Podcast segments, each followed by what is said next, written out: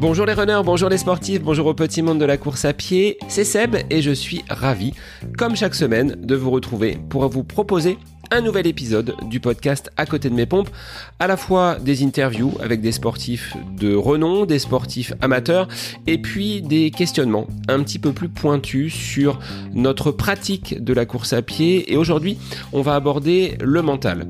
Il s'avère que de nombreux coureurs, une fois une compétition terminée, après avoir passé la ligne d'arrivée, avec euphorie, avec déception si les objectifs ne sont pas au rendez-vous, après avoir dû lutter sous la chaleur, dans le froid, pendant de nombreuses semaines pour préparer au mieux à l'entraînement cette compétition, l'euphorie laisse bien souvent place à un grand vide. Alors que ce soit dans les bons moments ou dans les mauvais moments, j'ai voulu comprendre ce qui se passait donc dans la tête de nos sportifs, dans ma tête également, pourquoi on arrive à avoir ce trou noir, cette motivation qui va baisser drastiquement après qu'un objectif soit atteint, soit accompli ou soit le fruit peut-être d'une déception si le chrono venait à ne pas être au rendez-vous. Alors j'ai fait appel à Nino Pelloli, préparateur mental, qui est le collègue de Cindy Laplace que vous avez déjà entendu sur le podcast.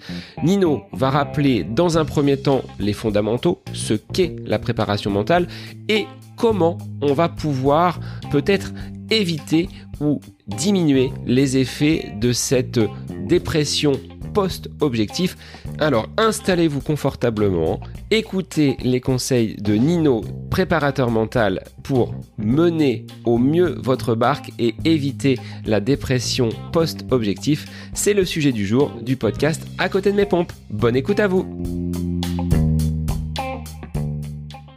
Bonjour Nino, merci d'être l'invité du podcast aujourd'hui. À côté de mes pompes, aujourd'hui on va, parler de mental. Je t'ai fait venir pour euh, parler de différentes questions autour de cette préparation mentale. Tu es le, collègue de Cindy qui était déjà passé sur le podcast. Comment vas-tu en ce début de semaine? Puis je vais laisser te, te présenter par la suite. Ben, bonjour Sébastien, euh, avec plaisir. C'est un plaisir de participer à, à ce podcast. Euh, je te remercie pour cette invitation. Et ben, je vais très bien. Je te remercie. Et donc pour me présenter, donc je suis Nino Pelloli et euh, je suis préparateur mental. Comme tu l'as dit, je suis le collègue de, Cindy Laplace qui était euh, venue il y a un peu plus d'un an, il me semble, pour euh, réaliser un podcast sur la préparation mentale déjà. Et là, le, sujet sera un petit peu différent de ce que vous aviez vu la dernière fois.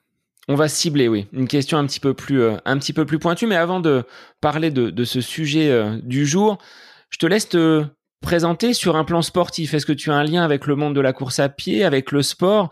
Et est-ce que euh, ton activité de, préparateur mental t'est venue, on va dire, de façon spontanée? Ou est-ce que cette activité de préparateur mental, bah, tu as constitué des études, un parcours euh, universitaire? Comment, euh, comment on accède à ce métier? Alors, tout d'abord, pour ma présentation, donc par rapport au monde du sport, moi, je suis j'ai toujours été finalement un grand sportif. Alors non par le niveau euh, ni par la taille, mais euh, dans le sens où tout petit j'ai adoré le sport. J'étais une petite boule de nerf qui voulait tout le temps bouger, donc faire du sport. J'ai commencé par le par le football dès que j'en ai eu l'âge, finalement avec mon frère, qui était un peu plus grand et qui m'a initié à ce sport. Et euh, en grandissant, ben, j'ai continué à faire du sport au, au collège avec euh, l'UNSS. En dehors de, en dehors de mon parcours euh, de football, je faisais du badminton, enfin les différents sports qui qui étaient proposés. Et j'ai continué au lycée. Au lycée, je suis passé du ballon rond au ballon ovale. Je suis passé au rugby pour différentes pour différentes raisons. Et à côté, ben, c'était effectivement de la course à pied. Euh, je profitais d'habiter dans un petit village avec euh, de la forêt autour pour aller courir en forêt, pour faire du VTT également. Donc euh, différents différents sports pour pouvoir me dépenser et, et, pratiquer finalement tous les sports que, que je pouvais pratiquer, qui était un, un, véritable plaisir. Et sur le plan scolaire, alors quel a été ton, ton cheminement pour aujourd'hui exercer cette profession de, de préparateur mental? Est-ce que c'était, on va dire, euh, quelque chose de d'évident pour toi ou est-ce que c'est euh, quelque chose qui s'est euh, présenté sur ton chemin au fur et à mesure des années d'études? Alors oui et non. Ça a été au début c'est quelque chose que je connaissais absolument pas la préparation mentale parce que ayant toujours été à un niveau amateur, la préparation mentale on en parle très peu, voire pas du tout. Et je me, étant passionné par par le monde du sport, je me suis orienté naturellement vers STAPS. Donc une fois le bac le bac en poche, je suis parti en STAPS. En première année, j'ai été à Toulon puisque je suis originaire du Var. Donc je fais ma première année à Toulon dans l'optique de être préparateur physique ou entraîneur, plutôt préparateur physique, mais la préparation mentale est quelque chose de totalement inconnu pour moi à l'époque. Et euh, en L1, on, on, a des cours de, de, psychologie du sport et euh, un petit peu de, de, préparation mentale. Et c'est un sujet qui m'intéresse particulièrement. Et donc je me renseigne un peu plus sur euh, ce qu'est la préparation mentale et notamment sur, mais pourquoi pas, la poursuite de mes études pour être euh, préparateur physique parce que c'est quelque chose qui m'intéresse et y intégrer l'aspect mental dedans. Donc je, je, fais mes recherches et je vois notamment qu'à Lille, il y a il y a un master qui propose de la préparation physique et de la préparation mentale. Donc ça m'intéresse particulièrement et je me dis bon, pour optimiser mes chances de euh, d'intégrer ce master, je vais y aller dès la licence euh, afin de d'avoir le plus de chances possible d'être pris dans le master qui est parfois mais, très sélectif comme, euh, comme différents masters. Donc je décide de quitter euh, le soleil varois pour. Euh, n'a pas été trop dur de monter dans le nord? Ça a été un changement. Est-ce que tu as pleuré Est-ce que tu as pleuré comme dans le film assez caricatural des, des ch'tis où on voit l'acteur Cadmerade pleurer dès qu'il arrive dans le Nord? Non, je n'ai pas pleuré en arrivant. Euh, par contre, il y a d'autres euh, d'autres changements qui ont été faits. je suis arrivé euh, fin août euh, à Lille et la première chose que j'ai fait, c'est que j'ai rangé les shorts dans le placard et ils n'y sont plus sortis jusqu'à jusqu'à l'été suivant, dès dès la fin août finalement. Mais pas de pleurs. Et donc il est arrivé à Lille. Donc pour la licence STAPS entraînement sportif. Et en licence STAPS, j'ai la chance d'avoir un, un, professeur qui est qui est également psychologue du sport et euh, qui fait de la préparation mentale, qui est euh, Yancy Dufour. Et qui fait des cours sur la préparation mentale assez assez développés et euh, qui sont géniaux tout simplement. Et c'est une véritable révélation de la préparation mentale, de ce que c'est plus concrètement, de ce à quoi ça sert. Euh, et naturellement, là, ça s'est imposé comme une évidence pour là où je réponds à ton oui, ça a été une évidence la préparation mentale, ça m'a énormément plu. Donc c'est quelque chose qui euh, qui m'a touché et notamment pour euh, mon mémoire de, de fin de de fin de licence où j'entraînais donc euh, des jeunes rugbyman de moins de moins de 14 ans donc dans le club de, de rugby de Lille et donc je vais voir le professeur en lui demandant ce que je peux faire ce qui serait intéressant de, de faire et on passe une heure une heure et demie à parler de de tout ce qui pourrait être intéressant à faire, de la préparation mentale, de je, on parle également de mon futur projet professionnel, de ce en quoi ça peut être intéressant, comment comment m'orienter, etc. Et euh, une heure et demie d'échanges passionnants, et je ressors de là avec euh, mon sujet de mémoire, donc qui sera la routine débuteur pour euh, pour des, des jeunes de moins de 14 ans, et et une envie claire et établie de, de vouloir en faire mon métier, de vouloir être préparateur mental et de finalement laisser de côté euh, la préparation physique. Donc euh, je fais mon mémoire, je fais euh, l'entraînement technique et également mental auprès des jeunes, qui se passe très bien. Les jeunes sont très intéressés par ça. Les parents aussi sont très intéressés par ça, posent énormément de questions, s'impliquent également là-dedans. Donc c'est quelque chose qui est très plaisant d'avoir d'avoir ces retours. Et donc la mise en place de, de cet entraînement, le mémoire se fait, se passe très bien. Euh, la fin de saison se passe se passe extrêmement bien. Pour la petite anecdote, on, on participe euh, avec l'équipe, on participe à un tournoi euh, international près de Lille, et l'équipe arrive dans, en petite finale, donc pour la finale pour la troisième ou quatrième place, et match nul, et on se retrouve donc au tir au but et donc là, je me dis, bon, on a passé presque six mois à s'entraîner sur les tirs au but, sur la routine, sur gérer son stress, euh, sur la technique également. Donc un peu de pression pour dire qu'est-ce que ça va donner. et un vrai plaisir de voir que l'équipe remporte les, les tirs au but et le retour que, que j'ai des jeunes et des parents et même des autres entraîneurs qui disent mais c'est une bonne chose, ça, ça a apporté ses fruits, qui étaient très satisfaits et très contents. Donc voilà pour la petite anecdote, hein, toujours plaisant d'avoir d'avoir ce retour, ce retour agréable. Et donc à la fin de ma de ma troisième année de licence, je me dis bon, le master qui suit à Lille, il est orienté préparation mentale, mais il est divisé également avec la préparation physique.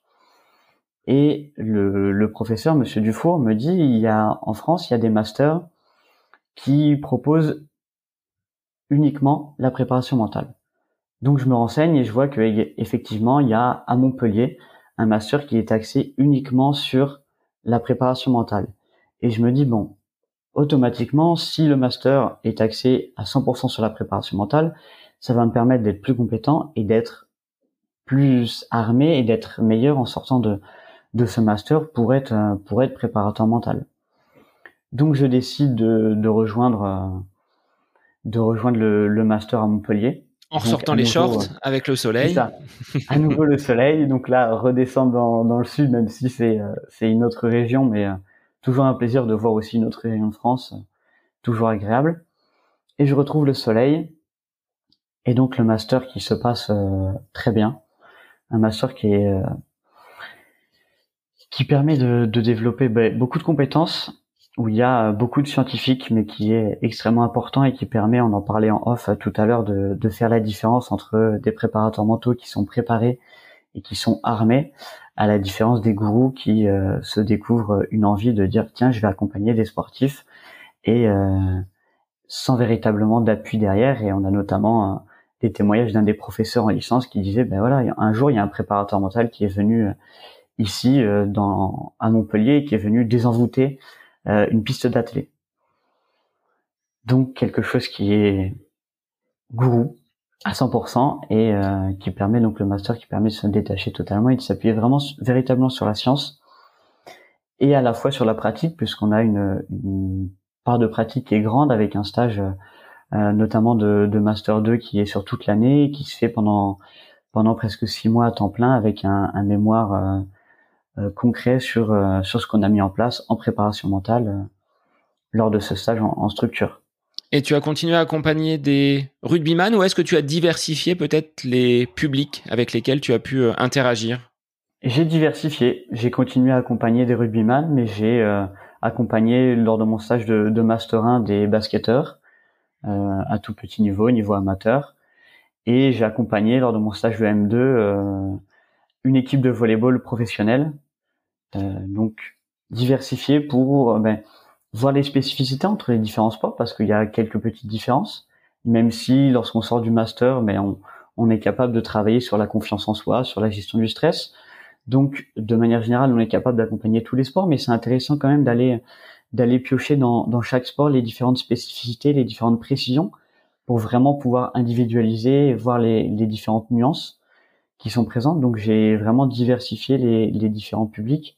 Et ce qui est aussi très intéressant, et étant un passionné de sport, c'est toujours avec plaisir que je découvre des nouvelles, des nouvelles choses et des petites, euh, des spécificités, des petites précisions entre les différents sports, entre les différents sportifs également. Alors sur des sports comme tu les évoques là, on est sur euh, du collectif.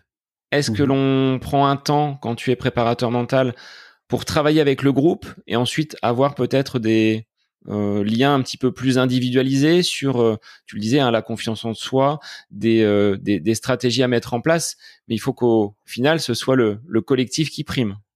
Oui, il y a une phase de présentation de ce qu'est la préparation mentale, parce que la préparation mentale, c'est encore assez peu connu en France. Aux États-Unis, ça fait 30-40 ans que c'est largement développé, mais en France, c'est encore assez peu connu, même au niveau.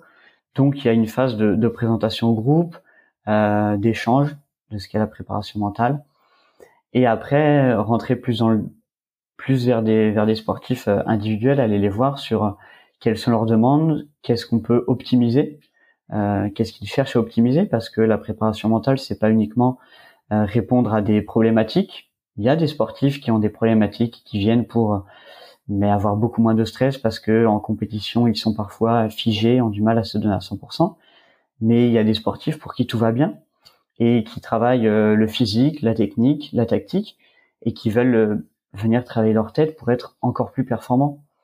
Donc oui, il y a une part de, de collectif et il y a aussi une part d'individuel. Et c'est intéressant de pouvoir hein, de pouvoir lier les deux.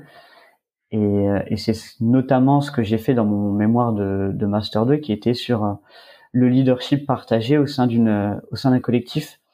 Donc il y ait euh, plusieurs leaders et non un seul leader qui qui prenne toute la charge de ce leadership et que ce soit les différents joueurs. Donc il y a à la fois un travail collectif sur ce leadership partagé et aussi sur euh, et aussi un travail individuel pour eux les accompagner sur euh, sur cette prise de leadership. Alors, tu le disais Nino, c'est très peu connu en France. Ça n'a pas encore, euh, on va dire, pris ses, marques dans l'ensemble du sport professionnel. Comment tu l'expliques, cette fracture entre le monde, on va dire, anglophone, américain et le côté latin, européen, où c'est pas encore très très présent? C'est vrai qu'il y a une grande différence aux États-Unis. C'est présent depuis 30-40 euh, ans. On voit Michael Jordan qui parlait très facilement du travail qu'il faisait euh, sur l'aspect psychologique, sur l'aspect mental et sur l'importance que ça avait. En France, ça reste beaucoup plus marginal, même si ça tend à se développer ces dernières années. je l'explique par le fait qu'en France, il y a une relation qui se fait par rapport au psychologique où euh, on dit la personne qui travaille sa tête, elle a un problème. Elle est folle. Je vais voir un psychologue, mais il est fou. Alors que euh, non, simplement pour améliorer encore la confiance en soi, ça se développe. C'est une qualité mentale. On va venir la travailler, gérer son stress. Il y a des personnes qui arrivent facilement à gérer leur stress, d'autres un peu moins facilement, mais tout le monde est face à ces problématiques-là. Tous les sportifs de haut niveau et même à un niveau amateur, euh, avant avant une échéance, avant une compétition, se retrouve avec euh, ben, un peu la boule au ventre, euh, des tensions musculaires. Donc c'est apprendre à, à, les faire disparaître. Et petit à petit, on en vient à faire comprendre aux gens que la préparation mentale, c'est ça, c'est l'optimisation et que c'est utile pour tout le monde, dans le milieu du sport, mais également en dehors, pour les étudiants, pour des chefs d'entreprise, etc. Et qu'il n'y a absolument pas de, de relation euh, euh, travailler sa tête et folie. Absolument pas. Et ça serait peut-être même euh, l'inverse si je devais caricaturer, c'est que aujourd'hui je dirais que c'est de la folie d'être à haut niveau et finalement de laisser de laisser l'entraînement mental de côté.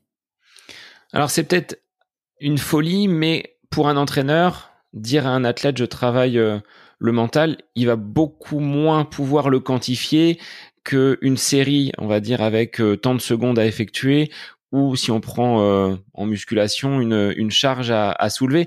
Est-ce que c'est pas ce côté invisible qui euh, rend parfois le, le, côté mental un petit peu délaissé? Il y a un côté invisible de l'aspect mental, mais qui a été invisibilisé également. C'est-à-dire que c'est possible. Aujourd'hui, il existe des questionnaires euh, pour euh, évaluer le niveau de stress d'un sportif avant une compétition. Donc, ce sont aussi des choses qui sont qui sont quantifiables.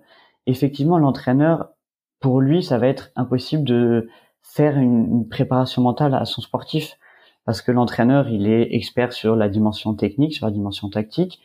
Euh, généralement, pour l'aspect physique, il y a un préparateur physique. Et eh bien pour l'aspect mental, il y a un préparateur mental. Et on va pouvoir quantifier certaines choses. Donc, invisible, oui et non. Effectivement, on le voit moins que sur la technique, mais en compétition, on le voit énormément. Un sportif qui est stressé, il a une autre posture qu'un sportif qui a une totale confiance en lui.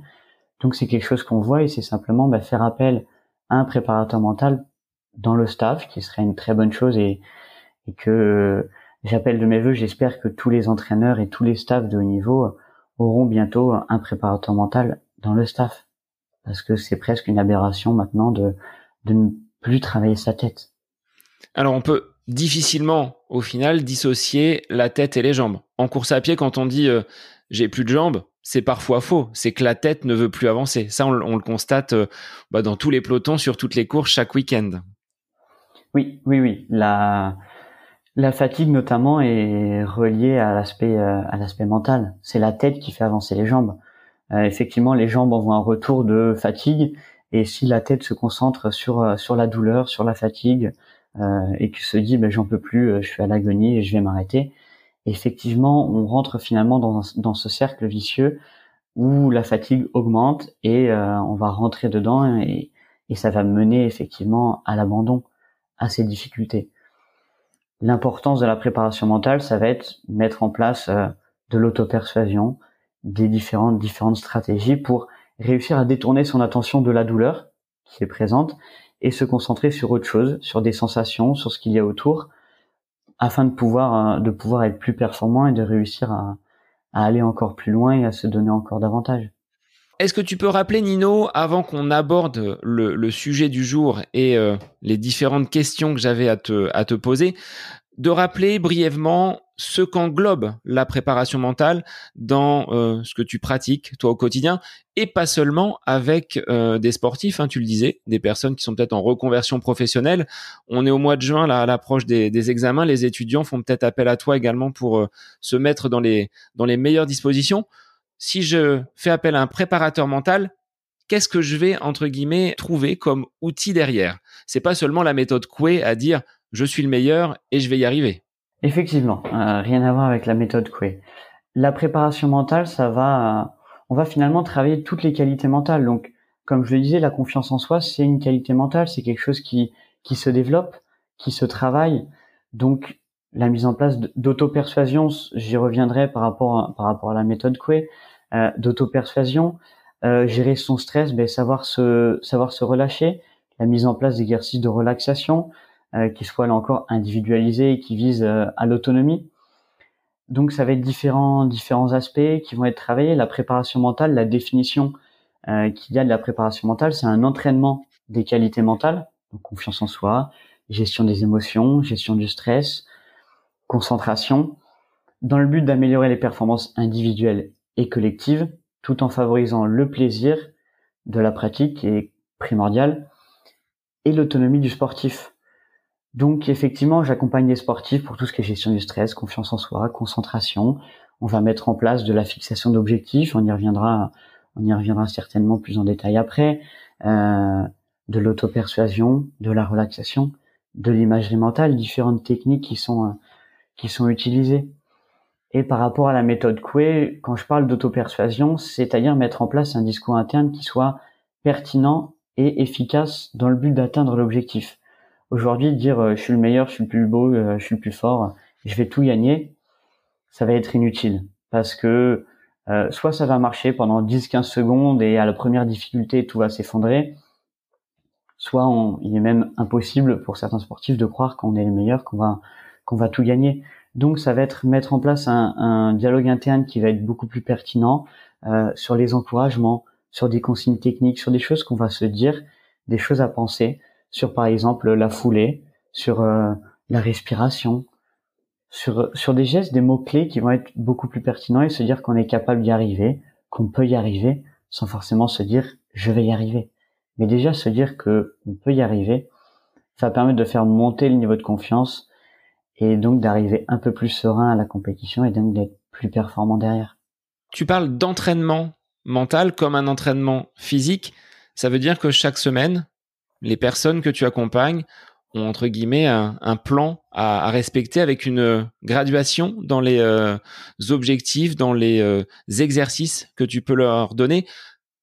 L'objectif premier étant de les conduire, tu le disais, vers une autonomie, c'est-à-dire qu'à terme, quelqu'un que tu auras préparé sera capable d'actionner euh, certains outils, certains, certains exercices pour se mettre en condition. Exactement. C'est un entraînement. Il y a une planification de l'entraînement comme pour le comme pour l'aspect euh, physique, il y a une planification d'entraînement. Je vais je vais te prendre un exemple très concret pour euh, pour te parler. Il y a des sportifs qui euh, ont du stress et qui ont la boule au ventre avant avant le départ d'une course, qui sont complètement tendus, crispés, qui se parlent de manière négative, qui ont des, des peurs, qui prennent toutes leurs pensées. À des avec des sportifs, avec ces sportifs-là, dans ce cas-là, on va travailler la relaxation on va travailler la relaxation. Dans un premier temps, la relaxation, je vais la guider. C'est-à-dire qu'on va faire de la relaxation euh, qui va durer un quart d'heure, 20 minutes. Une technique bien, précise, adaptée, adaptée aux sportifs. Et mon objectif, c'est que le sportif, à terme, il arrive à faire sa relaxation tout seul. Sauf qu'on est d'accord, avant une course, le sportif, il peut pas s'allonger euh, sur le canapé, fermer les yeux et passer un quart d'heure ou 20 minutes à faire de la relaxation. C'est tout bonnement impossible. Donc la planification, ça va être de petit à petit, le sportif va apprendre à réduire la relaxation, à la faire en moins de temps. À la fin de, la séance, je donne une fiche au, sportif et on, la voit ensemble avec les différentes étapes de la relaxation. Comment lui va les mettre en place. En bas de la fiche, il a, un QR code qui peut scanner et qui, s'il le souhaite, à un moment, peut se faire guider très facilement. Ça, ça amène sur une vidéo sur YouTube qui peut retrouver et donc se faire guider pour la séance de relaxation. Il l'a. Et mon objectif, c'est que pendant une semaine, éventuellement, il va faire trois fois de la relaxation en étant guidé. Puis la semaine suivante, il va le faire en étant seul. La semaine d'après, il va le faire en étant assis. Puis il va ouvrir les yeux. Puis il va réduire le temps. Et le but, c'est que à terme, le sportif, il ait aucunement besoin de moi avant le départ qui lui fasse une séance de relaxation parce que c'est tout bonnement impossible. Il faudrait que je me, multiplie en, je ne sais combien d'exemplaires pour pouvoir accompagner tous les sportifs sur les compétitions.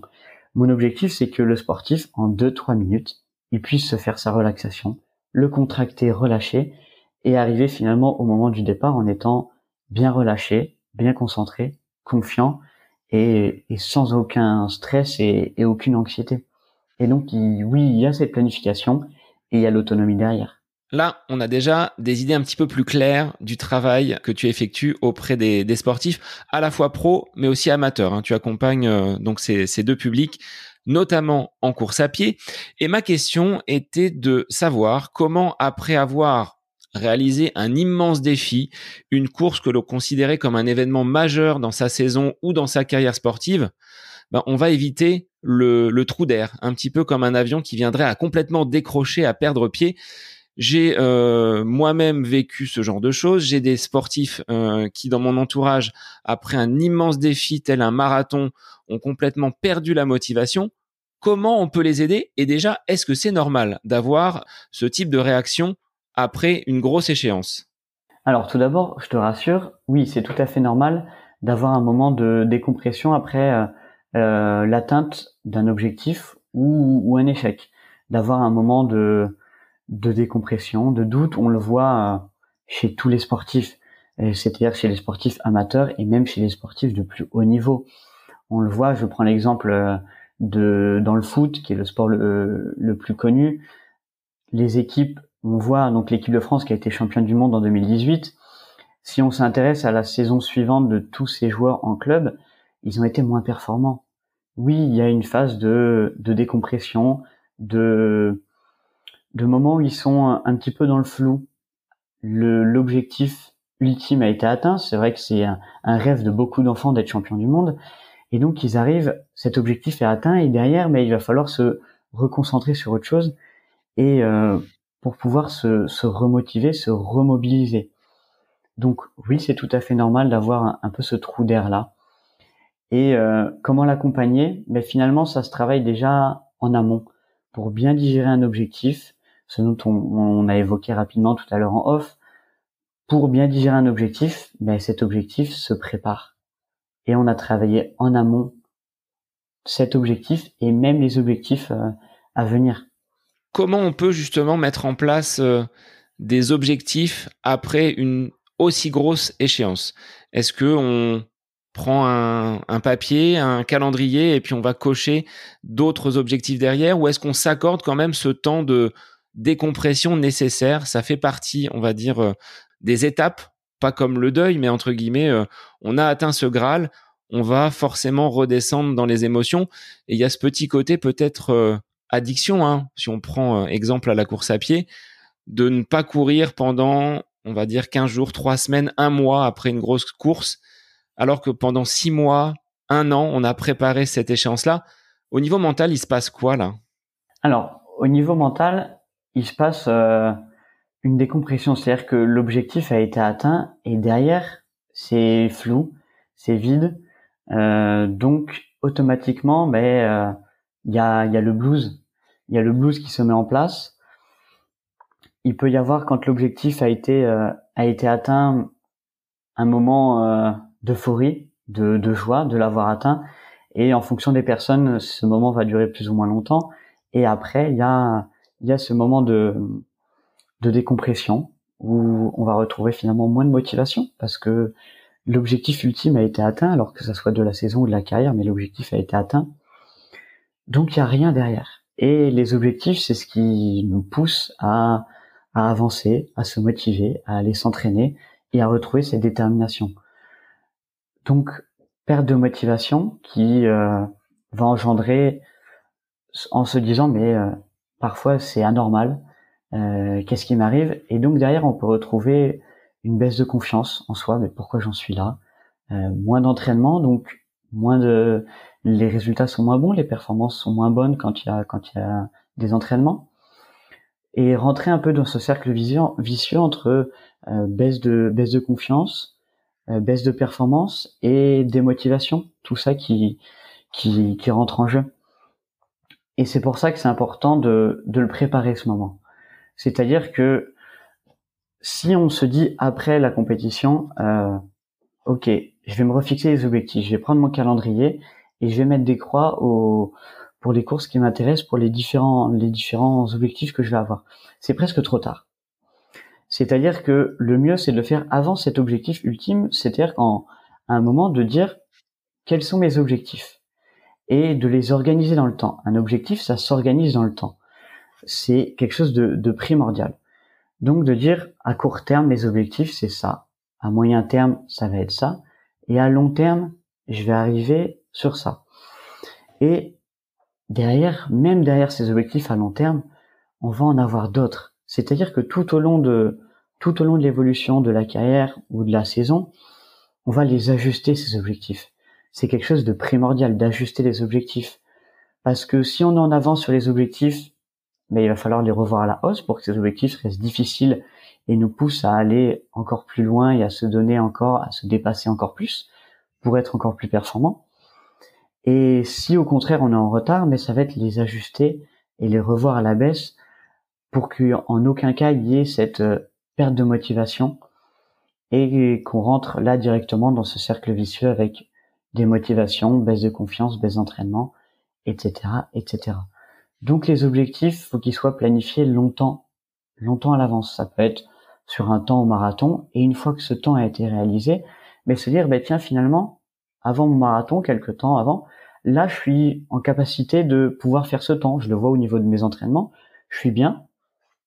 Sauf que si je, je continue comme ça, j'arrive à mon marathon, je fais mon temps. Derrière, j'aurai plus rien, donc j'aurai cette, j'aurai ce coup de mou, j'aurai cette baisse de motivation, cette baisse de morale. Donc l'anticiper, savoir que ça existe, c'est déjà super important et c'est pour ça que c'est, c'est très important d'en parler et de dire oui, c'est normal. Et, euh, et donc de l'anticiper, de dire ok, une fois que j'aurai fait ce temps marathon, qu'est-ce que je vais vouloir faire? Est-ce que je voudrais encore baisser plus ce temps? Est-ce que finalement après ce marathon, ben, j'ai envie de passer pourquoi pas au triathlon?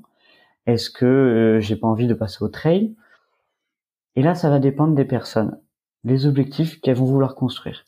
Et donc le but en préparation mentale, ben, ça va être d'accompagner euh, ces personnes et de dire ok, là c'est l'objectif, mais derrière qu'est-ce qu'il y a? Et de construire finalement, de construire un escalier.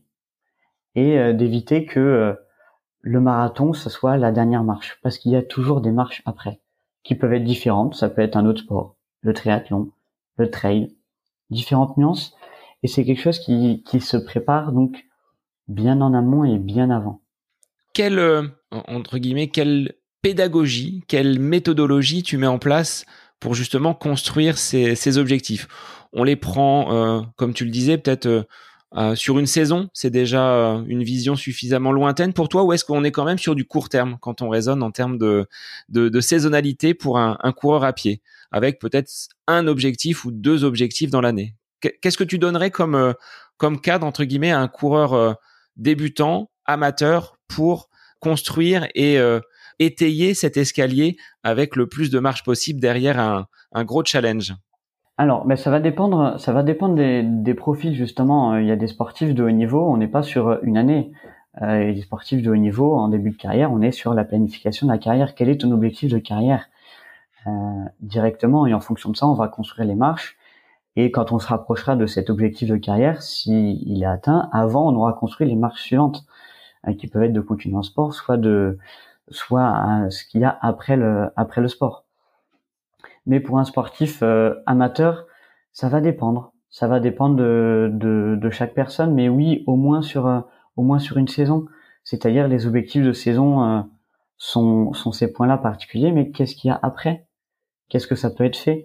Un sportif amateur, s'il n'a pas forcément de recul sur les performances qu'il va pouvoir avoir, là on va être euh, beaucoup dans l'ajustement et on va être plus dans le dans le court terme. Mais quelqu'un qui a un peu plus d'expérience, là on va pouvoir travailler sur du plus long terme parce qu'il va avoir un regard, il va pouvoir avoir une vision en disant au niveau de mes performances, j'en suis là, je m'entraîne de telle façon, j'aspire à tel moment à être à être à telle performance. Et donc on va pouvoir regarder sur du sur du plus long terme, mais c'est très important de venir constamment ajuster ses objectifs et de venir constamment construire ses marches. Tu le disais euh, Nino par rapport au recul qu'on peut avoir de ses performances, je trouve qu'aujourd'hui, avec les réseaux sociaux et les médias qui peuvent tourner autour de, la course à pied, Strava pour ne pas le citer, on est plutôt dans la comparaison avec les autres que dans ce recul. Est-ce que c'est pas un piège que de regarder un petit peu ce qui se passe autour Moi, je le vois en club, hein, sur des séances d'entraînement. Euh, à un moment donné, j'étais à regarder un petit peu ce que les camarades avaient fait mais on peut pas euh, avoir cette même évaluation parce qu'on n'est pas tous dans le même objectif, on n'a pas tous euh, le même niveau de préparation, on n'a pas non plus le même âge, pas le même potentiel de départ. Est-ce que c'est pas piégeux ces, ces outils? Est-ce que tu dis à tes athlètes bon, regardez d'abord ce que vous faites avant de vous concentrer sur ce que les autres vont pouvoir mettre en place? Oui, la comparaison aux autres est quelque chose qui a de grands risques d'être néfaste qui est dans l'immense majorité des cas néfaste. Pour euh, pour revenir un peu sur les objectifs, sur la fixation d'objectifs, ça va, ça répondra à ta question. Il existe trois formes d'objectifs. On va avoir les objectifs de résultats qui vont être euh, une place, euh, un classement, donc qui va être centré sur la comparaison aux autres, qui dépendent des autres, qui dépendent uniquement des autres. Il va y avoir des objectifs sur la performance, là qui dépendent uniquement de soi. Donc ça va être par exemple un temps. C'est l'exemple parfait d'un objectif de performance. Et on va avoir d'autres objectifs de, maîtrise, de processus sur ce qui va être mis en place pour pouvoir atteindre ce temps, sur la technique, le tactique, le mental, etc. Il y a une étude qui a été faite et qui montre que les personnes qui ont des objectifs de résultat ont finalement des moins bonnes performances. C'est une étude qui a été faite avec, euh, c'était dans le football, euh, c'était euh, un exercice de précision, de reprise de volée, les placer dans une cible. Donc un grand groupe qui fait une prise de mesure de leur niveau et en fonction de, des niveaux, les, les, les chercheurs les regroupent en cinq groupes. Et en fonction des groupes, ils leur donnent des objectifs différents, donc soit de résultats, de performance, de maîtrise ou des buts multiples, les, trois à la fois. Et les résultats de l'étude sont très parlants, montrent que après les cinq semaines d'entraînement, il y a une deuxième prise de mesure et qu'il y a un groupe qui a même des moins bonnes performances après les cinq semaines d'entraînement qu'avant. C'est le groupe qui qui s'est fixé des objectifs de résultats, donc qui était focalisé sur la comparaison aux autres. Ils sont entraînés pendant cinq semaines et ils ont des moins bons résultats. Donc c'est assez parlant. À l'inverse, ceux qui ont des meilleurs résultats, c'est ceux qui sont concentrés ceux qui avaient des buts multiples, c'est-à-dire sur le processus, sur la performance et un petit peu à du long terme sur des résultats. Donc oui, c'est beaucoup plus bénéfique de se concentrer uniquement sur soi, sur ses propres objectifs, sur sa technique, parce que comme tu le disais, mais les personnes ont des âges différents, des, objectifs différents, des moments de, ils ont pas au même endroit, au même moment de la planification physique, etc. Donc oui, c'est piégeux de rentrer dans la comparaison aux autres. Le mieux, c'est de rester vraiment dans la comparaison sur soi et de regarder ses propres progrès. Et donc, en fonction de ça, de se fixer ses propres objectifs. Alors après, c'est difficile parce que en termes de limites, euh, même notre propre corps, on n'ira jamais jusqu'au bord de ces, euh, de ces limites.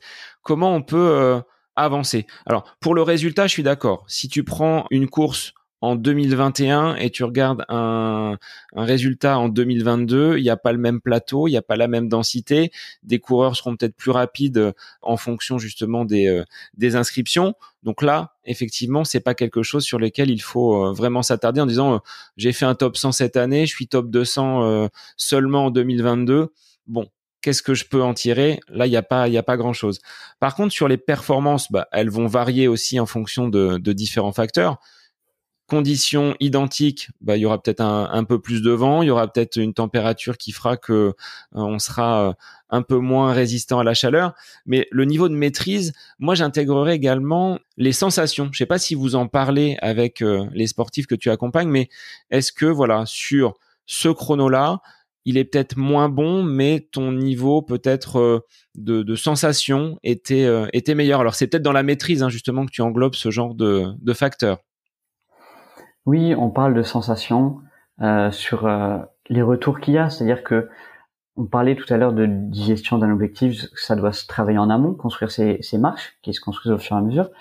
Il y a aussi un moment où, bah, une fois l'objectif passé, on a un de bilan on regarde en arrière et on se dit qu'est-ce qui se passe, qu'est-ce qui s'est passé, pourquoi ça s'est passé, en bien ou en mal, et on l'analyse. Et c'est pour ça que vous l'aviez euh, évoqué, il me semble, avec euh, Cindy, la notion de bilan, c'est quelque chose de extrêmement important, de faire un feedback qui soit le plus objectif possible. Et un feedback, pour qu'il soit objectif, il y a un moyen mémotechnique pour un, un bon feedback, un bon retour, c'est le hamburger. Le hamburger, je pense que tu vois, il y a les trois tranches, pour faire simple. Hein. Le pain euh, qui est en haut, le steak ou la galette pour euh, pour les végés, et euh, le pain à nouveau en bas. Et donc effectivement, on va venir regarder avec dans le pain tout ce qui est positif, tous les points positifs. Et effectivement, dedans, on va avoir tout ce qui est sensation, tout ce qui tout ce qui va être axé sur la maîtrise, sur la technique. Comment est-ce que tu t'es, je me suis bien encouragé, j'ai bien mis en place ma routine, les sensations étaient bonnes, tout ce qui est positif et on va le mettre en place parce que ça permet au cerveau de se rendre compte de tout ce qui a été fait et donc de faire monter le, niveau de confiance. Derrière, effectivement, au milieu de ce hamburger, il y a le steak ou la galette et là, ça va être les points négatifs, entre guillemets. Dans ces points négatifs, on va toujours, toujours mettre les axes d'amélioration. C'est-à-dire qu'on va pas simplement s'arrêter à ça c'était mauvais et on passe à autre chose. Non. Aucun cas. On dit ça, ça a été moins réussi. Déjà, pourquoi est-ce que ça a été moins réussi? Et là, on essaie de comprendre, effectivement. Tu parlais de conditions euh, météorologiques, mais ça peut être aussi d'autres choses. Ça peut être euh, un problème de matériel, ça peut être essayer de comprendre d'où ça peut venir, sans rentrer dans l'excuse, mais en rentrant dans l'explication. Qu'est-ce qui s'est passé? Et avoir un, un retour vraiment le plus objectif possible. Et de trouver l'axe d'amélioration ah ok, j'étais moins bon sur ça, mais je vais axer ma technique sur ce point-là. Euh, ma chaussure a m'a lâché en plein milieu, et bien peut-être que la prochaine fois je m'assurerai que ma chaussure est en bon état ou, d'autres d'autres choses comme ça. Toujours les axes. Et derrière, effectivement, en bas de ce hamburger, il y a à nouveau du pain, donc ça va être sur du positif plus global. Et ça permet d'avoir finalement un, un regard qui est plus objectif parce que le cerveau humain a tendance à voir uniquement le négatif. Euh, si je te fais un compliment et un reproche, tu vas te souvenir du reproche. Le compliment va passer à la trappe. Donc de faire des bilans comme ça, ça permet de lister euh, et de voir tous les points positifs et de se dire ah finalement euh, bah, ça a été plutôt bien réussi. J'ai l'exemple d'un sportif qui préparait un marathon, qui voulait faire un certain temps, qui fait sa course et euh, euh et qui après m'envoie le, m'envoie le, bilan, le bilan par mail et me dit voilà tous les points positifs ont été ça, ça, ça. Le temps, bah il a été euh, supérieur à, à mon objectif, mais finalement bah, je suis très content parce que c'était mon premier marathon euh, à Paris et euh, bah, les sensations étaient bonnes. J'ai réussi à bien me concentrer sur moi et justement à être beaucoup moins sur euh, mes, euh, mes partenaires de club, mes coéquipiers qui couraient à différentes à différentes allures. Je me suis concentré sur moi sur ce que j'avais à faire et j'ai été plutôt bien et je suis satisfait. Alors que s'il avait euh, oublié, s'il avait zappé ce bilan, ben peut-être qu'il aurait dit "Eh mais au niveau du temps là, je suis au-dessus, c'est mauvais." Là, il était pleinement satisfait et derrière, il s'est ben, reconcentré sur ses futurs objectifs et pour euh, euh, préparer le, les triathlons notamment. Étape par étape, on va avancer et même comme tu l'as dit là sur cette sur cet athlète, un échec n'est pas forcément euh, lié seulement à un temps qui n'est pas réalisé. Il y a tout un tas de paramètres autour qu'il faut prendre en compte et qui, au final, avec cette stratégie du hamburger, alors que j'avais gardé hein, euh, en tête mm. après euh, l'épisode avec Cindy et que j'applique moi avec mes élèves lorsque je dois leur rendre une copie, il y a des choses que tu as bien fait. Il y a euh, là ce passage-là où tu as pas maîtrisé totalement, parce qu'on parle beaucoup maintenant en niveau de maîtrise hein, avec les, les différentes mm. couleurs. Voilà les axes d'amélioration et on finit quand même par une bonne note. C'est toujours c'est toujours positif. Donc cette méthode-là, je pense qu'elle fonctionne bien. Après, est-ce que par rapport à un, échec ou un abandon, c'est plus peut-être facile de faire le bilan, contrairement à quelqu'un qui réussit par exemple un bon chrono, qui se place bien, il aura peut-être pas ce regard aussi euh, incisif pour aller chercher peut-être les axes d'amélioration. Je prends l'exemple sur moi, je réalise une course, c'était une phase de reprise, euh, je me classe plutôt bien dans un temps correct, bah, j'étais déçu. Alors que euh, normalement, les gens m'ont dit autour, mais oui, mais t'as quand même bien couru. Mais revenant de blessure, j'étais, on va dire, plus concentré sur le potentiel que j'ai entre guillemets en course à pied et je sais où je peux aller et j'avais pas répondu complètement à toutes ces euh, à toutes ces cases. Derrière, ce que je me suis dit, c'est que les axes d'amélioration, bah, c'est peut-être faire un petit peu plus de volume, un petit peu plus de longueur. Alors que si j'avais été en pleine forme, la place et le chrono m'auraient seulement contenté et je serais peut-être pas allé creuser sur ces axes d'amélioration. Est-ce que c'est pas le piège quand on est, euh, on va dire, euphorique de ne pas euh, jeter un œil dans le rétro sur euh, ces axes d'amélioration et sur ce qu'on peut faire pour aller encore plus loin dans cet escalier de, la performance Si, et c'est quelque chose qui est effectivement assez présent dans, dans le sport, c'est-à-dire que on a tendance à dire on ne change pas une équipe qui gagne.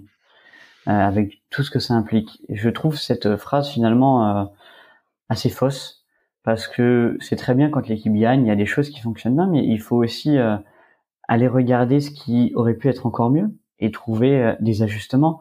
Et c'est en ce sens-là qu'être accompagné en préparation mentale, c'est aussi important et de faire ces bilans, ça permet de voir oui ce qui a été très bien, sur quel point est-ce que je peux encore progresser pour aller encore plus loin et pour aller atteindre cette marche supplémentaire et d'avoir cette exigence d'être euh, d'être finalement encore plus performant. Et c'est pour ça que la notion de bilan, elle est euh, elle est super importante. Elle est super importante et c'est aussi important de pouvoir le faire avec euh, avec quelqu'un parce que seul on a toujours le biais parce que c'est subjectif. Alors ça peut être avec l'entraîneur, ça peut être avec un avec un partenaire d'entraînement, un préparateur mental idéalement d'être accompagné pour euh, vraiment y réfléchir et essayer de, de chercher qu'est-ce qui aurait pu être encore un peu mieux, techniquement ou, sur d'autres points. Et on a tendance, quand tout va bien, à dire oh, bah, c'est parfait, euh, je m'arrête là. Non, c'est possible d'aller encore plus loin parce qu'il y a un moment où dans le sport c'est cyclique, il y a un moment où ça va aller un peu moins bien. Et si effectivement on ne s'y est pas préparé, Là, on va avoir beaucoup d'axes d'amélioration. Et avant, on sera peut-être euh, moins entraîné, on sera moins progressé, et il va y avoir tout à refaire, tout à retravailler. Retravailler la confiance, retravailler la technique, retravailler d'autres choses. Alors que si ça a été préparé en amont, on sait qu'il y a ce point-là à, améliorer, et on va y être préparé. On va être préparé à ça. Et c'est pour ça qu'il y a un aspect, tout à l'heure tu parlais de, pédagogie. Euh, oui, un aspect de pédagogie, c'est-à-dire que effectivement, c'est important de dire que après un objectif atteint ou non, ou oui, il y a une phase de décompression. C'est normal. Faut y être préparé. Et le simple fait de le savoir d'y être préparé, on dit ok, là je suis dans cet état-là. C'est normal. J'accepte. Et je vais essayer de me recentrer pour être encore encore meilleur. Mais c'est normal.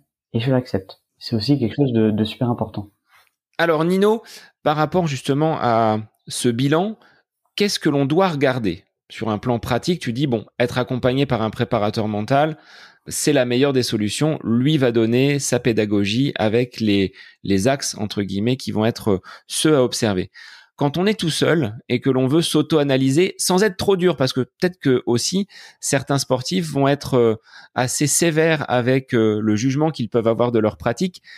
Qu'est-ce que l'on peut euh, mettre en place très concrètement pour faire ce bilan que ce soit après une séance, qu'est-ce que tu conseilles? On le fait à chaque, après chaque entraînement, après chaque compétition ou objectif euh, rempli Quel est le, le rythme et qu'est-ce que l'on met dans ces, euh, dans ces bilans? L'idéal, c'est de le faire effectivement après chaque entraînement, d'avoir un retour précis. Le mieux pour éviter d'avoir un regard qui est subjectif quand on est seul, effectivement, euh, parce qu'il n'y a pas toujours l'entraîneur qui va donner un retour technique, il n'y a pas toujours le préparateur mental qui va faire réfléchir sur d'autres aspects. Euh, l'entraîneur euh, peut aussi faire un excellent retour. Le préparateur mental va faire réfléchir simplement. Mais euh, ça va être de mettre en place un retour donc objectif. Pour ça, le mieux, c'est avant chaque entraînement, avant chaque compétition, de se fixer des objectifs qui soient mesurables. Et on va y avoir des objectifs qui vont être techniques, des objectifs tactiques, physiques, psychologiques, et derrière effectivement de, de résultats de performance. Et en fait, simplement d'avoir ces objectifs-là écrits, quantifiables, idéalement, mais derrière le bilan, il est assez simple. Le bilan, c'est je reprends mes objectifs. Tiens, est-ce que ça a été atteint? Et de là, effectivement, ça va être placé dans dans le, dans le positif ou au contraire dans les choses à améliorer. Et ça permet d'avoir un retour qui soit le plus objectif possible. Donc les objectifs avant, chose primordiale, et après le bilan et un moment de réflexion, d'analyse le plus objectivement possible. Ça, c'est intéressant parce qu'on peut le, le, faire assez simplement. On prend euh, un petit cahier, une petite feuille et on peut euh, noter, euh, je ne sais pas si je prends mes objectifs par rapport à une séance, c'est courir relâché, euh, ne pas avoir peut-être euh, le cardio qui monte trop au, bout de deux ou trois fractions, de respecter un timing, de, de ne pas se blesser sur cette séance qui est peut-être euh, très sollicitante. Donc à chacun peut-être de regarder, comme on pourrait avoir trois objectifs de gratitude dans une journée, ben, sur un entraînement ou sur une compétition, de se donner ces, ces deux, trois items et de les débriefer et de voir après peut-être sur le long terme parce que là il faut ensuite être capable de les mesurer sur euh, une période d'entraînement, sur un plan euh, comme tu l'as évoqué tout à l'heure. Exactement, c'est une bonne chose d'avoir d'avoir des critères qui soient quantifiables. Euh, à la phrase ne pas avoir le cœur qui montre trop haut, je la je la formulerai dans dans l'autre sens. je la formulerai de manière positive, enlever le ne pas et je la mettrais à avoir le cœur qui reste dans dans cette euh, dans cet intervalle là de de, de battement. Mais on, on, on, le sent dans ton vocabulaire, c'est-à-dire que tu vas dire on note les aspects positifs, on va regarder les axes à améliorer. Le côté négatif, tu ne te places pas forcément dans cette euh, dans cette dynamique qui n'en est pas une parce que ça va plutôt peut-être contrarier l'athlète, ça peut le faire euh, douter. Donc on est toujours dans droit devant, on regarde devant soi. C'est ça. Euh, on évite le, le négatif. Euh, il y a parfois des choses, un objectif qui est euh, qui est euh, qui est manqué, il est manqué, il faut pouvoir le dire. Mais en fait, de de noter le négatif, comme je t'ai dit tout à l'heure, si je te fais un, un compliment et un reproche, le cerveau humain, ça a été prouvé, va toujours se concentrer sur sur le reproche et donc ça va engendrer une baisse de confiance. Là, le but, c'est de voir ce qui a été bien et de venir toujours, ben oui, regarder devant, voir ce qui peut être encore amélioré et donc travailler cette confiance. Le fait de noter malgré tout les points qui ont été moins moins travaillés, ça évite l'excès de confiance qui peut arriver quand euh, tout est gagné, on gagne tout. Là, on peut avoir un excès de confiance. Bah, je fais tout parfaitement, tout est parfait, c'est nickel. Non, de voir les axes d'amélioration, ça permet de dire ok, j'ai réussi, je peux encore m'améliorer sur ça. Donc ça pousse à être plus exigeant, à faire monter le niveau de confiance, tout en le gardant dans une bonne fourchette et dans une fourchette optimale pour la performance parce que trop de confiance, ça amène des contre-performances également. Donc oui, avoir avoir cette euh, voir toujours en ce qui peut être amélioré plutôt que se concentrer sur le négatif et même dans la formulation des objectifs. Euh, c'est-à-dire que si ton objectif c'est de ne pas arriver à ça, en fait ton cerveau va lui retenir davantage les mots clés et donc se concentrer sur quelque quelque chose que tu ne veux pas. Si je te dis euh, et je pense que tous tes auditeurs peuvent le faire, mais euh, ne pense pas à un ours blanc. La première image que tu vas avoir en tête, malgré toi, malgré toi, ça va être un ours blanc. Donc ça va être la même chose pour euh, ne pas stresser. Non, peut-être tourner la phrase différemment, rester détendu à mon départ. Et ça, ça va te permettre finalement rien que ça, rien que dans la formulation de la phrase, mais ça va être un, dialogue interne qui va être plus positif, qui va être plus efficace et qui va permettre de d'atteindre mieux ses objectifs. Et pour revenir sur tes objectifs, oui, d'avoir des objectifs précis et euh, d'avoir ces objectifs-là qui soient sur le processus, sur la maîtrise, plutôt que sur le résultat et sur euh, et sur la performance. Ça va permettre de de mesurer, de euh, de modérer le, le résultat parce que tu peux arriver à faire une performance qui est extrêmement bonne. Euh, et pourtant, dans, dans la maîtrise, dans le processus, il y a des choses qui sont qui ont été moyennes que tu pourrais tu pourrais aller plus loin, aller encore plus loin et être encore meilleur. Et que si tu n'as pas ces objectifs-là, finalement, tu passes à côté. Et à l'inverse, si un objectif euh, a été loupé, un temps a été euh, supérieur à ce que à ce que tu souhaitais faire, de pouvoir dire ok, ben au lieu de rentrer dans une phase de j'ai pas réussi, je me suis entraîné pendant six mois pour rien, etc. Non, d'aller chercher les points positifs. Ok, ça, ça a été bien fait, ça a été bien fait. Là, effectivement, le temps limite j'essaie de comprendre pourquoi, et derrière, je vais travailler pour faire en sorte que le prochain, ben, il soit, il soit optimisé, il soit mieux. Donc oui, aller toujours euh, dans le, dans l'efficace, dans le, dans l'utile plutôt que, euh, plutôt que d'aller dans, dans le négatif et de, de pouvoir euh, parfois un peu s'y, s'y complaire. Alors c'est tout l'aspect, on va dire mental, et ça va être différent en fonction des, des athlètes. Certains vont être euh, dans l'aboutissement, c'est-à-dire euh, le résultat final. Donc, euh, on regarde le chrono, c'est rempli, on valide. Moi, je serais plus dans le cheminement. Je vais prendre, je pense, beaucoup de plaisir à être dans l'entraînement, à construire semaine après semaine le plan. La cerise sur le gâteau, c'est la course, mais on a déjà fait une grosse partie du travail auparavant. Donc, c'est en fonction des personnalités de chacun, mais on peut peut-être ramener ces euh, compétiteurs adeptes du, euh, chrono et du résultat à ce regard sur euh, le cheminement qui a été le leur pendant de nombreuses semaines, voire de nombreuses années. Exactement, on en revient à ce que ce que tu disais tout à l'heure hein, sur la comparaison aux autres. Les, finalement, les, les, sportifs qui sont vraiment sur l'aboutissement, sur le sur le chrono, euh, sur les sur les, les applications dont tu parlais, euh, qui vont être sur le chrono, sur le classement. Ils vont beaucoup se concentrer là-dessus et euh, ça va être bien parce que ça pousse à donner le meilleur de soi, ça stimule et on voit que les sportifs de haut niveau sont là-dedans, sont, sont vraiment dans la comparaison aux autres et c'est ce qui fait qu'un qu'un qu'un Usain Bolt euh, a été aussi fort pendant des années. Mais un Usain Bolt, il s'est aussi beaucoup concentré sur lui et sur la construction, sur son planning d'entraînement, sur sa planification, sur ce qu'il a à faire il a effectivement les deux. Et ce qui va être le plus, le plus pertinent, le plus utile, le plus efficace, ça va être effectivement beaucoup, beaucoup se concentrer sur soi, sur la construction, sur les moyens de les atteindre, donc sur ses objectifs euh, intermédiaires, sur le processus, la maîtrise, la foulée, le relâchement, le souffle, etc. C'est ce qui va être le plus pertinent et c'est ce qui va amener euh, presque finalement le plus de plaisir et que quand il y a un échec, on sait relativiser.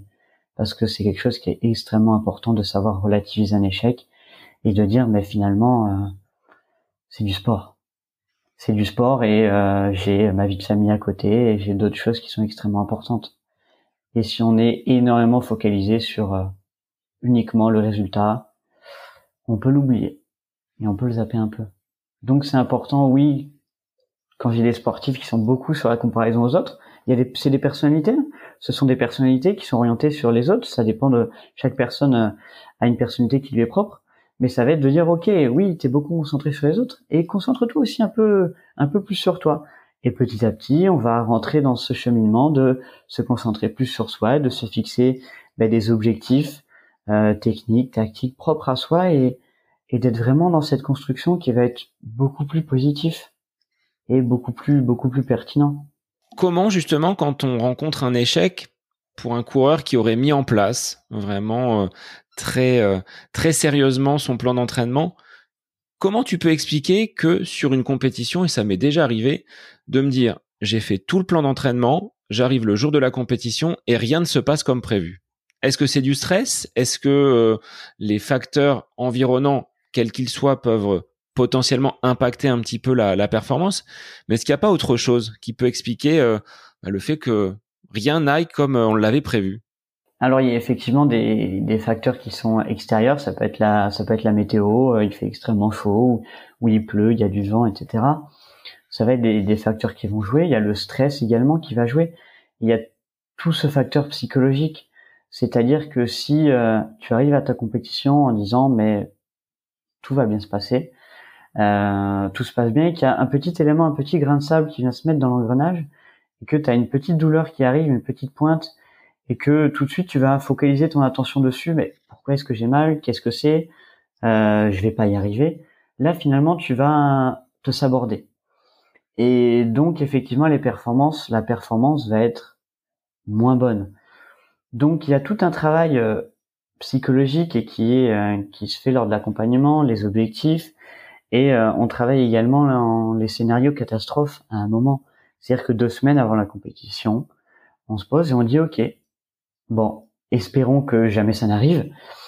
Mais qu'est-ce qui peut mal se passer? Ah, ça, il peut mal se passer. Il peut y avoir, il peut faire très chaud ce jour-là. Il peut y avoir de la pluie. Tu peux avoir un problème de matériel. Tu peux avoir ci. Tu peux avoir ça. Tu peux avoir mal dormi, etc. Ok. Voilà tous les scénarios catastrophes.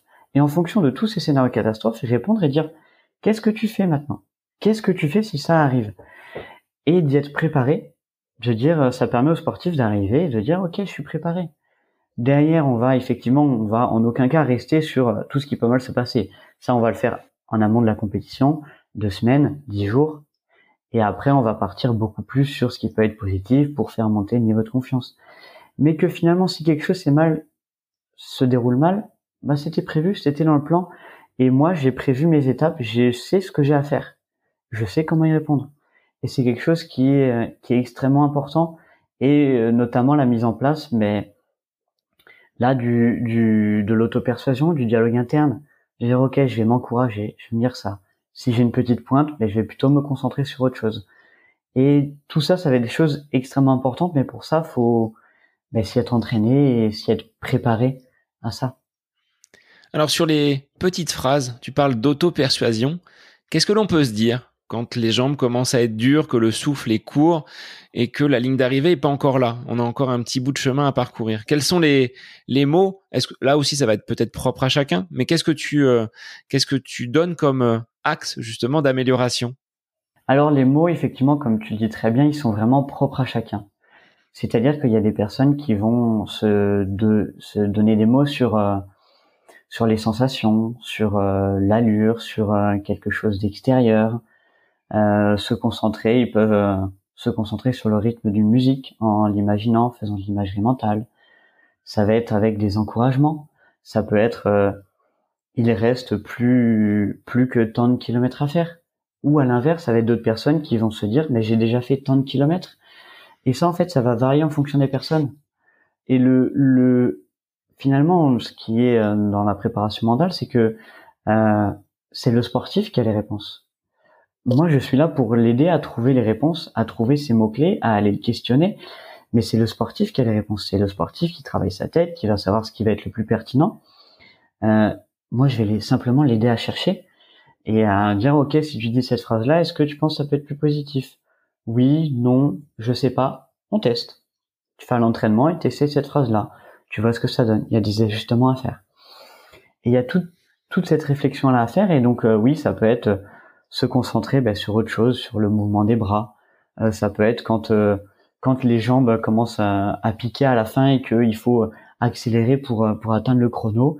Mais ça peut être peut-être plus se concentrer sur les bras et dire ben je vais faire des grands mouvements de bras par exemple parce que je sais que quand je fais les grands mouvements de bras mes jambes vont faire la même chose. Et sauf que j'ai extrêmement mal aux jambes et que si je me concentre sur les jambes, ça risque d'être d'être négatif, d'être délétère pour ma performance. Donc je vais me concentrer sur mes bras, sur l'amplitude de mes bras ça, ça va être vraiment propre à chacun. Et euh, en premier lieu, par contre, la chose la plus importante, ça va être véritablement les encouragements. C'est quelque chose qui est primordial et qui est bien souvent oublié. Les sportifs adorent se faire encourager. Ils aiment quand on dit allez, t'es capable, tu peux le faire. C'est quelque chose qui est qui est extrêmement euh, positif et bénéfique pour la performance. Par contre, ils ont tendance à oublier eux-mêmes de s'encourager alors que c'est quelque chose qui est extrêmement important. Ça a même encore plus de poids de s'encourager soi-même que que d'avoir un, des encouragements extérieurs. extérieurs. Mm. Le dialogue interne est plus important que le dialogue qui vient de, enfin que ce qui vient de l'extérieur. Des, joueurs dans, dans les différents sports peuvent se faire insulter. Ils vont réussir à un moment à mettre la, rentrer dans la bulle, mettre la barrière et à zapper ses insultes. Par contre, un sportif qui lui-même s'insulte, qui se dit je suis nul, j'arrive à rien, là il se pénalise automatiquement. Donc d'avoir véritablement cette encourageant, ça va être extrêmement important. Avec, comme tu l'as dit, il y a un travail donc de fond à réaliser pour tester en fonction des, euh, des semaines d'entraînement qui précèdent cet, euh, cet objectif. Ça se prépare. Donc c'est euh, là tout aussi important que l'entraînement physique.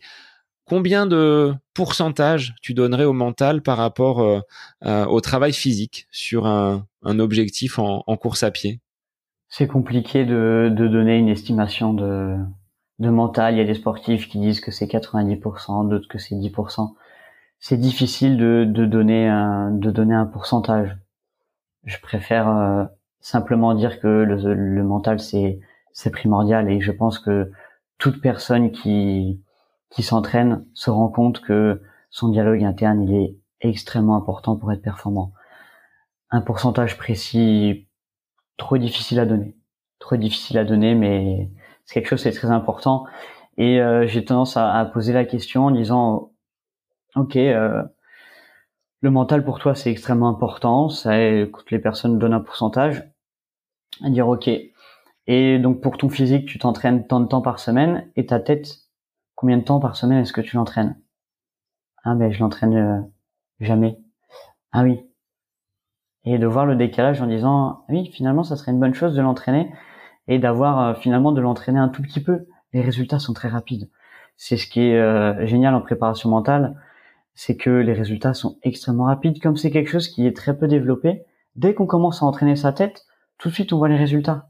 Tout de suite on dit ah oui, la façon dont je me parle, ça change énormément.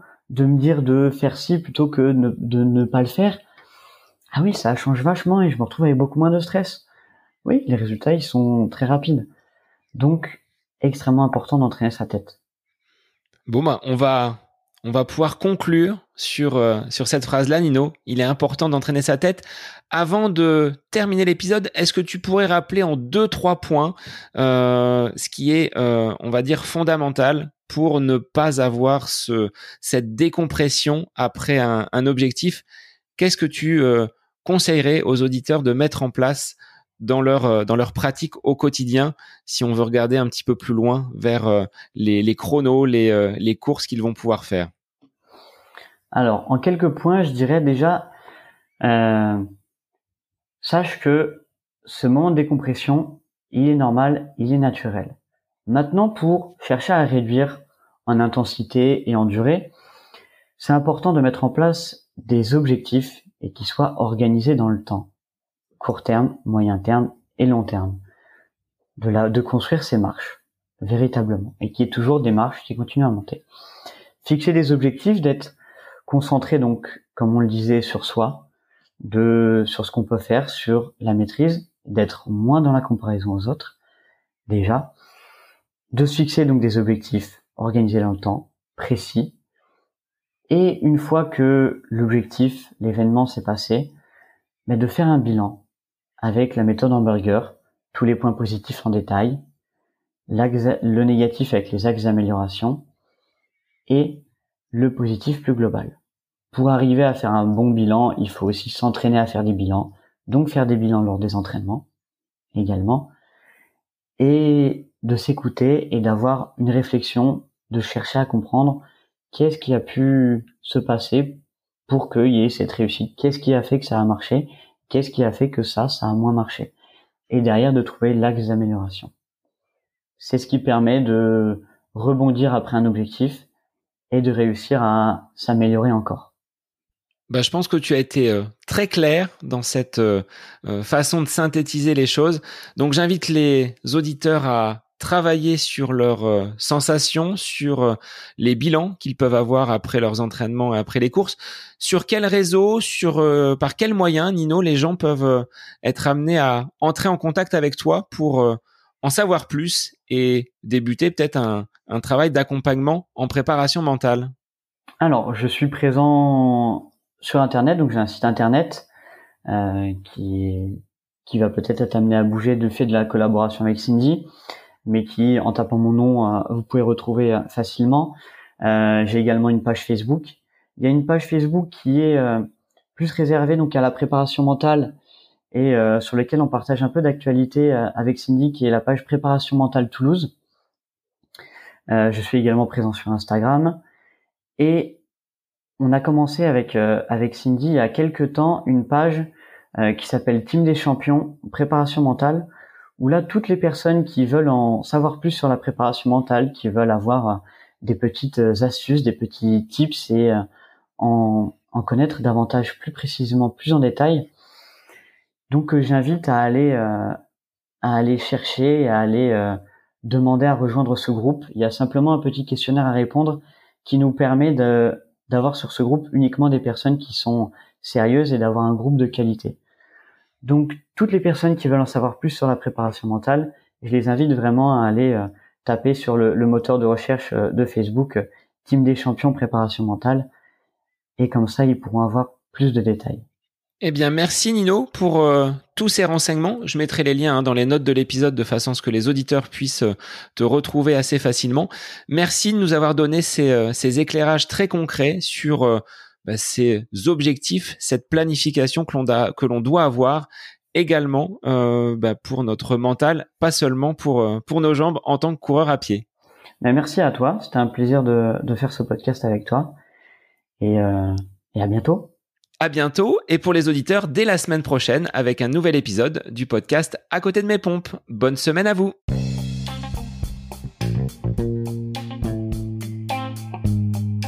J'espère que cet épisode avec invité vous aura plu. Je vous remercie infiniment de votre écoute.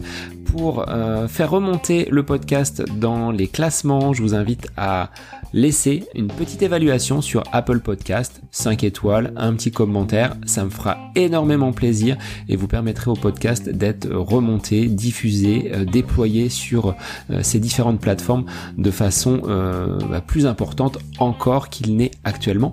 Et puis je vous invite à me retrouver sur les différents réseaux, hein, Facebook, Instagram.